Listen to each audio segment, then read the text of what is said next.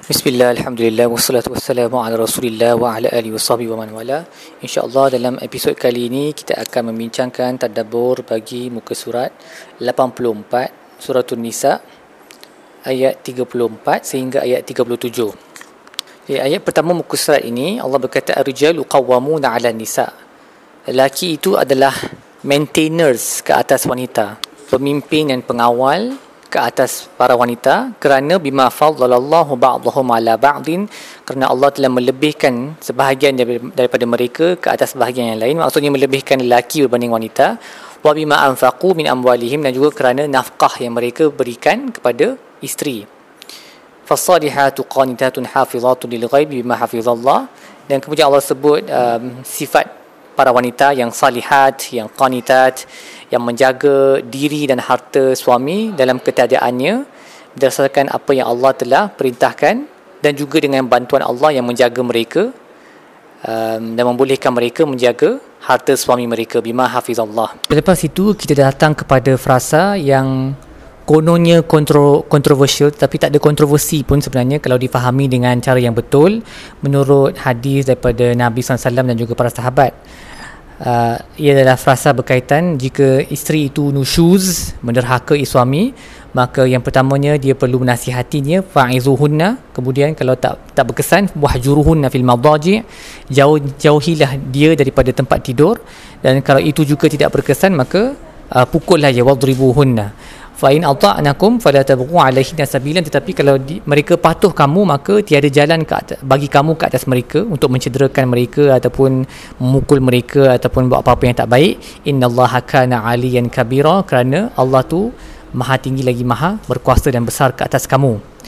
Um, ayat ni dia kadang-kadang menimbulkan ketidakselesaan dari para wanita khususnya kerana mereka um, risau um, bahawa Allah telah memberi hak kepada suami untuk memukul mereka.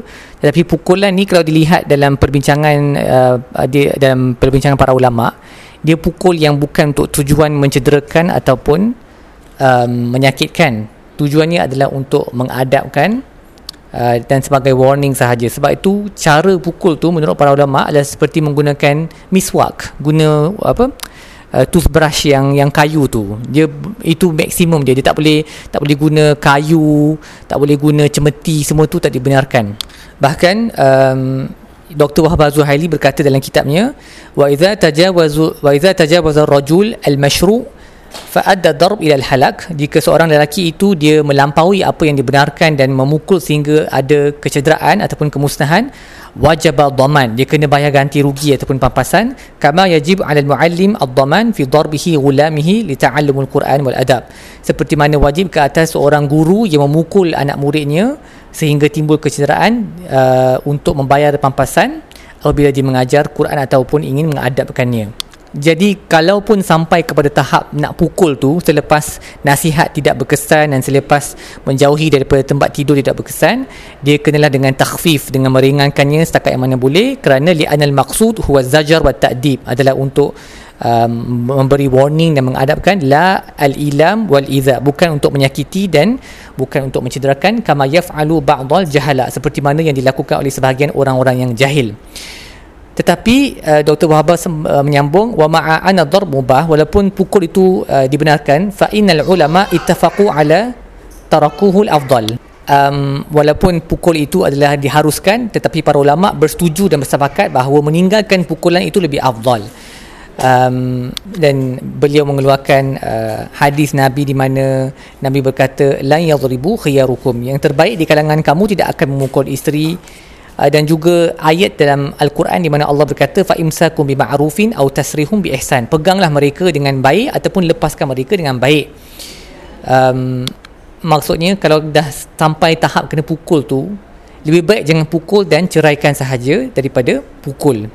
Jadi harapnya jelaslah di sini dia punya hukum dia um, bukanlah perlu diambil ringan sewenang-wenangnya untuk um, dia untuk nusyuz ni untuk berderhaka yang besar lah dia bukan bukan sebab masak tak sedap dia boleh pukul.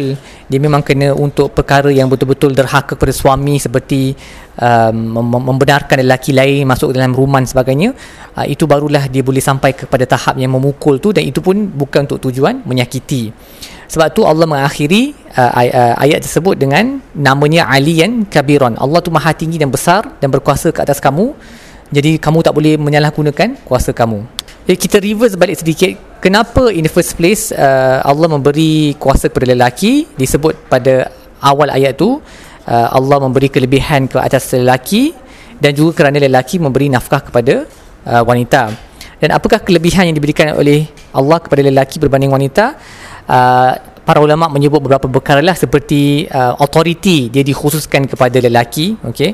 Nubuwah dan risalah kenabian dan kerasulan juga di, dikhaskan kepada lelaki dan juga mereka diberikan uh, dikhususkan untuk banyak ibadat seperti jihad uh, solat jumaat dan ada juga yang uh, berkata lelaki dikhaskan dengan akal warazanah wasabar dengan um, intellectual equity okay, kesabaran endurance.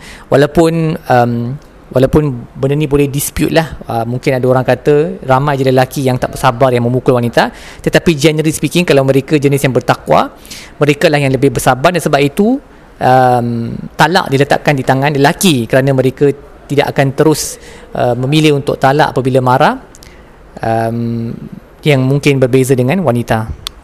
Pada masa yang sama kalau lelaki itu dia tidak memberikan nafkah maka para wanita boleh mohon fasahlah kerana Allah sebut dalam ayat itu bima anfaqu mi amwalihim. Maka kalau mereka tak melakukan tanggungjawab mereka layak untuk meminta fasah. Seterusnya bagi ayat wa in khiftum shiqaqa bainihima fab'athu hakaman min ahli wa hakaman min ahliha in yurida islahan yuwaffiqillahu bainahuma. Kalau berlaku uh, perselisihan di antara suami dengan isteri maka um, utuskanlah hakam seorang pengadil dari sebelah dia dan sebelah dia lelaki dan perempuan. Dan kalau mereka betul-betul mahukan islah dan Allah akan bantu ke arah uh, islah tersebut untuk memperbaiki semula relationship lah uh, hubungan tersebut. Allah tak sebut perpisahan sebab yang lebih baik adalah islah lah. Sebab kalau berlaku perpisahan maka rumah tangga tu akan uh, habis begitu sahaja. Jadi yang sebaiknya ada islah tetapi kalau islah tu sudah tidak boleh maka berpisah lebih lebih baik. Selepas tu bagi ayat 36 Allah menyebut um, peraturan-peraturan umum tentang hubungan sesama manusia selepas uh, hubungan kita dengan Allah lah iaitu jangan syirikkan Allah.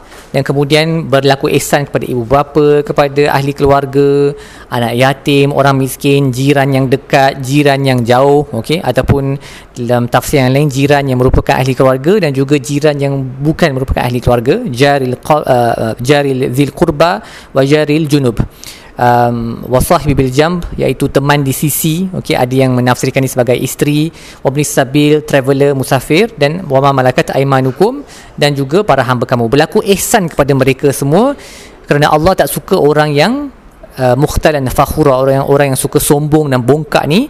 Dan sifat orang yang sombong dan bongkak ni adalah mereka bakhil dan bukan setakat mereka bakhil lagi buruk daripada itu mereka uh, galakkan orang lain pun untuk jadi bakhil juga. Mereka sendiri tak nak bersedekah tapi mereka menggalakkan orang lain juga untuk tidak bersedekah. Okey so jauhilah sifat ini dan berlakulah ihsan kepada semua yang disebut di dalam ayat di atas. Baik apa yang kita boleh belajar daripada muka surat ini? Yang pertama um, jauhilah sifat bongkak fakhr okey kerana dia bukan sifat orang Islam. Uh, dan jauhilah setakat mana yang kita boleh. Okay, dan janganlah bakhil kerana ia adalah sifat yang mazmumah dan lagi mazmumah adalah bakhil dan menggalakkan orang lain pun untuk jadi bakhil juga Uh, seterusnya berusahalah untuk mendamaikan antara pasangan suami isteri yang bergaduh okey? Uh, untuk cuba selesaikan masalah. Kalau masih boleh diselesaikan kalau rumah tangga tu masih boleh diselamatkan uh, maka islah tu lebih baik daripada perpisahan. Dan juga antara cara untuk kita melakukan kebaikan kepada orang yang Allah sebut dalam ayat terakhir tu adalah untuk berdoa dengan mereka. Maka berdoalah kepada Allah untuk ibu bapa dan juga jiran kerana ia adalah sejenis ihsan yang sangat besar dan agung Baik, setakat itu sajalah tadabbur kita pada episod kali ini. InsyaAllah kita akan sambung dengan episod-episod yang lain. Wassalamualaikum warahmatullahi wabarakatuh. Muhammad wa ala alihi wa sahbihi wa sallam. Walhamdulillahi rabbil alamin.